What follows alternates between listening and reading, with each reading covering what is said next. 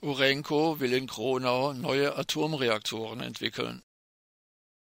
Die Anti-Atom-Bewegung protestiert dagegen, dass im westfälischen Kronau trotz des Atomausstiegversprechens weiter Uran angereichert wird und jetzt dort auch die Entwicklung neuer Atomreaktoren vorangetrieben werden soll.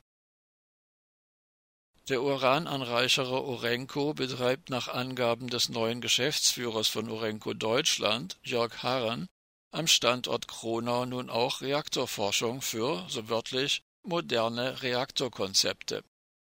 In einem Interview mit den Kronauer Nachrichten erläuterte er kürzlich, dass es sich dabei um, so wörtlich, Uranbatterien und mikromodulare Reaktoren handele. In den USA interessiert sich besonders das Pentagon für kleine, leicht transportierbare Reaktoren. Die Kronauer Beteiligung daran ist neu.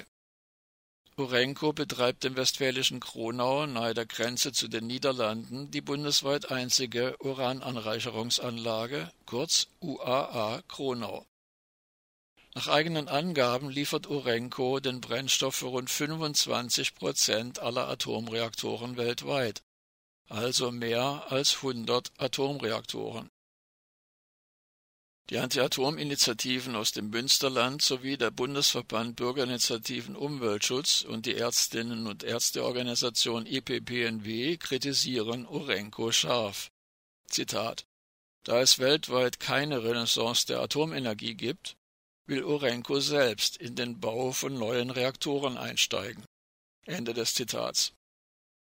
Das Kronauer BBU-Vorstandsmitglied Udo Buchholz forderte von der neuen Bundesregierung und der NRW-Landesregierung eindringlich, Urenco klare Grenzen aufzuzeigen. Angesichts des Ampel-Koalitionsvertrages, der mit seinen 177 Seiten atompolitisch noch hinter den sogenannten schwarz-roten Koalitionsvertrag vom Februar 2018 zurückfällt, dürften diese Forderungen allerdings ungehört verhallen.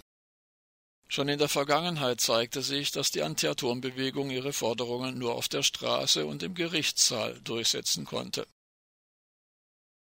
Neben der Urananreicherungsanlage Kronau ist die Urenco über das Tochterunternehmen ETC Enrichment Technology Company zusammen mit der französischen Orano auch in Jülich, also in Nordrhein-Westfalen, aktiv. Dort befindet sich neben dem Forschungszentrum die zentrale Forschungs- und Entwicklungseinheit für neue Uranzentrifugen. Uranzentrifugen sind das Herzstück von Urananreicherungsanlagen. Urananreicherung kann auch zur Herstellung von atomwaffenfähigem Uran genutzt werden und gehört deshalb zu den militärisch sensibelsten Industriesporten.